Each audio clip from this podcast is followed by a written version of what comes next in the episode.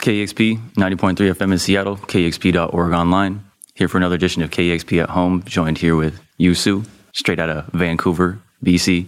Mm-hmm. Got this new record out, Yellow River Blue. Going to be sharing some songs from it. You're in Vancouver right now, but uh, originally from Kaifeng, China, correct? Yeah. And that's Yellow River out there, The home river. the home river. Sounds good. Going to get into a few songs from that. Let's hear it, KEXP.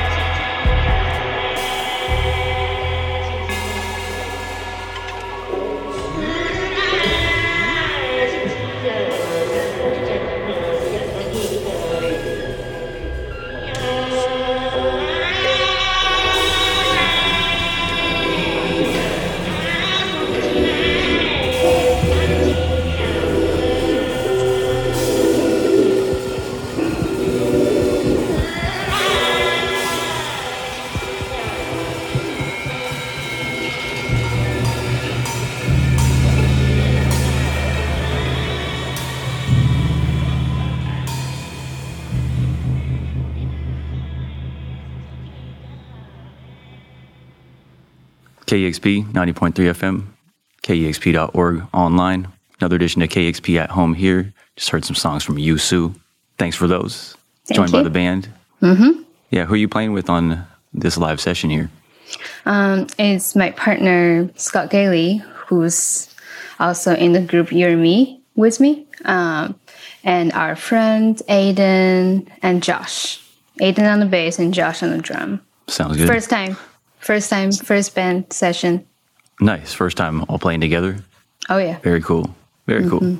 Yeah. And so this new record, uh, Yellow River Blue, definitely, like we said, you know, Yellow River, your home river. Um, sounds like a lot of inspiration. Probably, it just has a certain natural, organic quality to it. I don't know. Maybe it's because it's so instrumental. This new record, but uh, it definitely has a kind of like rolling, sprawling, kind of just very open feel to it. And um, so. was it like talk about the kind of inspiration? I mean, clearly there's some kind of inspiration behind the title and all that. And yeah. Um, the title Yellow River Blue kind of, you know, it plays with yellow and blue, which is two pretty contrasting color elements because one represents sand, dirt, which is the Yellow River, and and the blue represents the Pacific Northwest, the the ocean, the rainforest. Um, so it's you know talking about me as a person having this two side because people connects me to the Pacific Northwest sound, this kind of rainforest house, you know, organic music. But where I come from, Yellow River, it's very it, it's it's dirty, it's sandy, it's dry, it's not so lush at all. yeah, very different than out here in the Northwest. then. It's like too extreme almost. And then so that must have been definitely an experience. You said you moved to Vancouver, BC, like seven ish years ago, you said? Yeah, for university. Yeah. Okay. For yeah, uh, that's right. I think I was reading a CBC or something article. You went to UBC, mm-hmm. correct? Nice. Yeah. Very cool. Yeah, and so that must have been you spent you know most of your formative years in China, coming to you know BC for university. Mm-hmm. Like the contrast must have been pretty apparent from the jump, right? Like well, like It that experience. huge. Yeah. Nice. It took did it take you a while to get used to, you know, living in BC, big city, Mm-hmm. or did did you were you like, yeah, this is home? like I feel it. I was having such a hard time. It took me at least a few years to even to be able to speak English uh, in a comfortable way and to not fail school, and then to at the same time, you know, starting to get into music and decided to do music. And I was reading that article and said that you, you know, originally got exposed to, you know, house music, dance music, electronic music kind of while you were in university. Correct. It was the last couple years that I went to the first party I've ever been here. yeah. And what were those uh was it like a party series or was it a specific one or was it It was a love dancing party, which was hosted um, by members of the Mood Hut label from here, and and Floating Point was DJ. I think it was maybe his first time DJing in Vancouver, and that was my first time hearing disco house and old dance music. floating points? Super talented, definitely a great DJ, great musician, definitely probably a really cool first show to experience. It was definitely, I think, you know, it can be, you know, it can be something totally not so good as the first party to go to. So I think that was, I lucked out on that one. Definitely. That's really cool. Yeah. Um, on your initial or your last release, uh, last release, the Roll with the Punches one, um, I believe that was the one before Yellow River Blue, correct? That was the last big EP. Yeah. Um, super like kind of more mellow, ambient feel on that one. Um, if you listen to that one and listen to Yellow River Blue, just even from the jump, it's just a lot more upbeat, a lot more kind of, you know, almost pop sounding, not exactly pop, but like kind of just more upbeat, up, you know, more dancey. What kind of brought about that change or what kind of inspired, you know, you to go that direction? Um, Because I work as a DJ as well. So I'm exposed to all kinds of dance music all the time. And t- to be honest, mm, for me to, you know, write Yellow River Blue, especially the, the few faster kind of pop songs. I only was able to do it because I felt like I was in a place that I could finally deliver, being able to deliver the kind of music I wanted to make, but I didn't have the ability, the technical ability to produce and record things. So I finally, you know, from, cause every record that I've put out, it's basically me. It's like doing homework, learning about programs, gears, synthesizers, drum machines. And so that's why every, every single record is different because I'm learning new skills and trying to record new things. And then, you know, with recording this band session, it was my first time ever playing a real band and practicing my own song, translating songs, um, you know, because everything was completely written on a computer, but having every element being performed by real humans. It was a learning process too.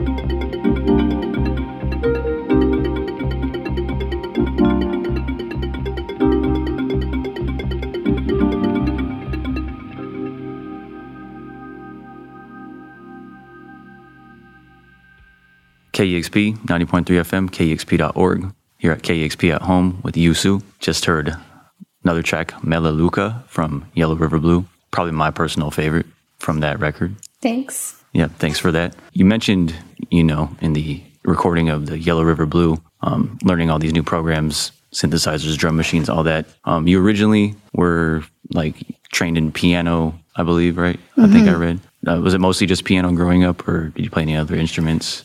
Mostly that, yeah. And then was it after the UBC electronic music experience that you, you know, was that when you first started trying to, you know, do something besides piano?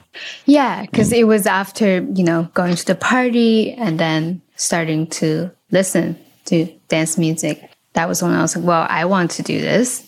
How do I do this? What's the first thing? What? Because I wasn't committed at the moment. Um, and I, so I went into computer program because I didn't want to spend any money just to buy a bunch of synthesizers because those are expensive. The old Juno, those keyboards are really expensive. I didn't want to commit and just invest money in anything. So, you know, computer was the starting point, the program. So that's, um, that's where I started learning Ableton.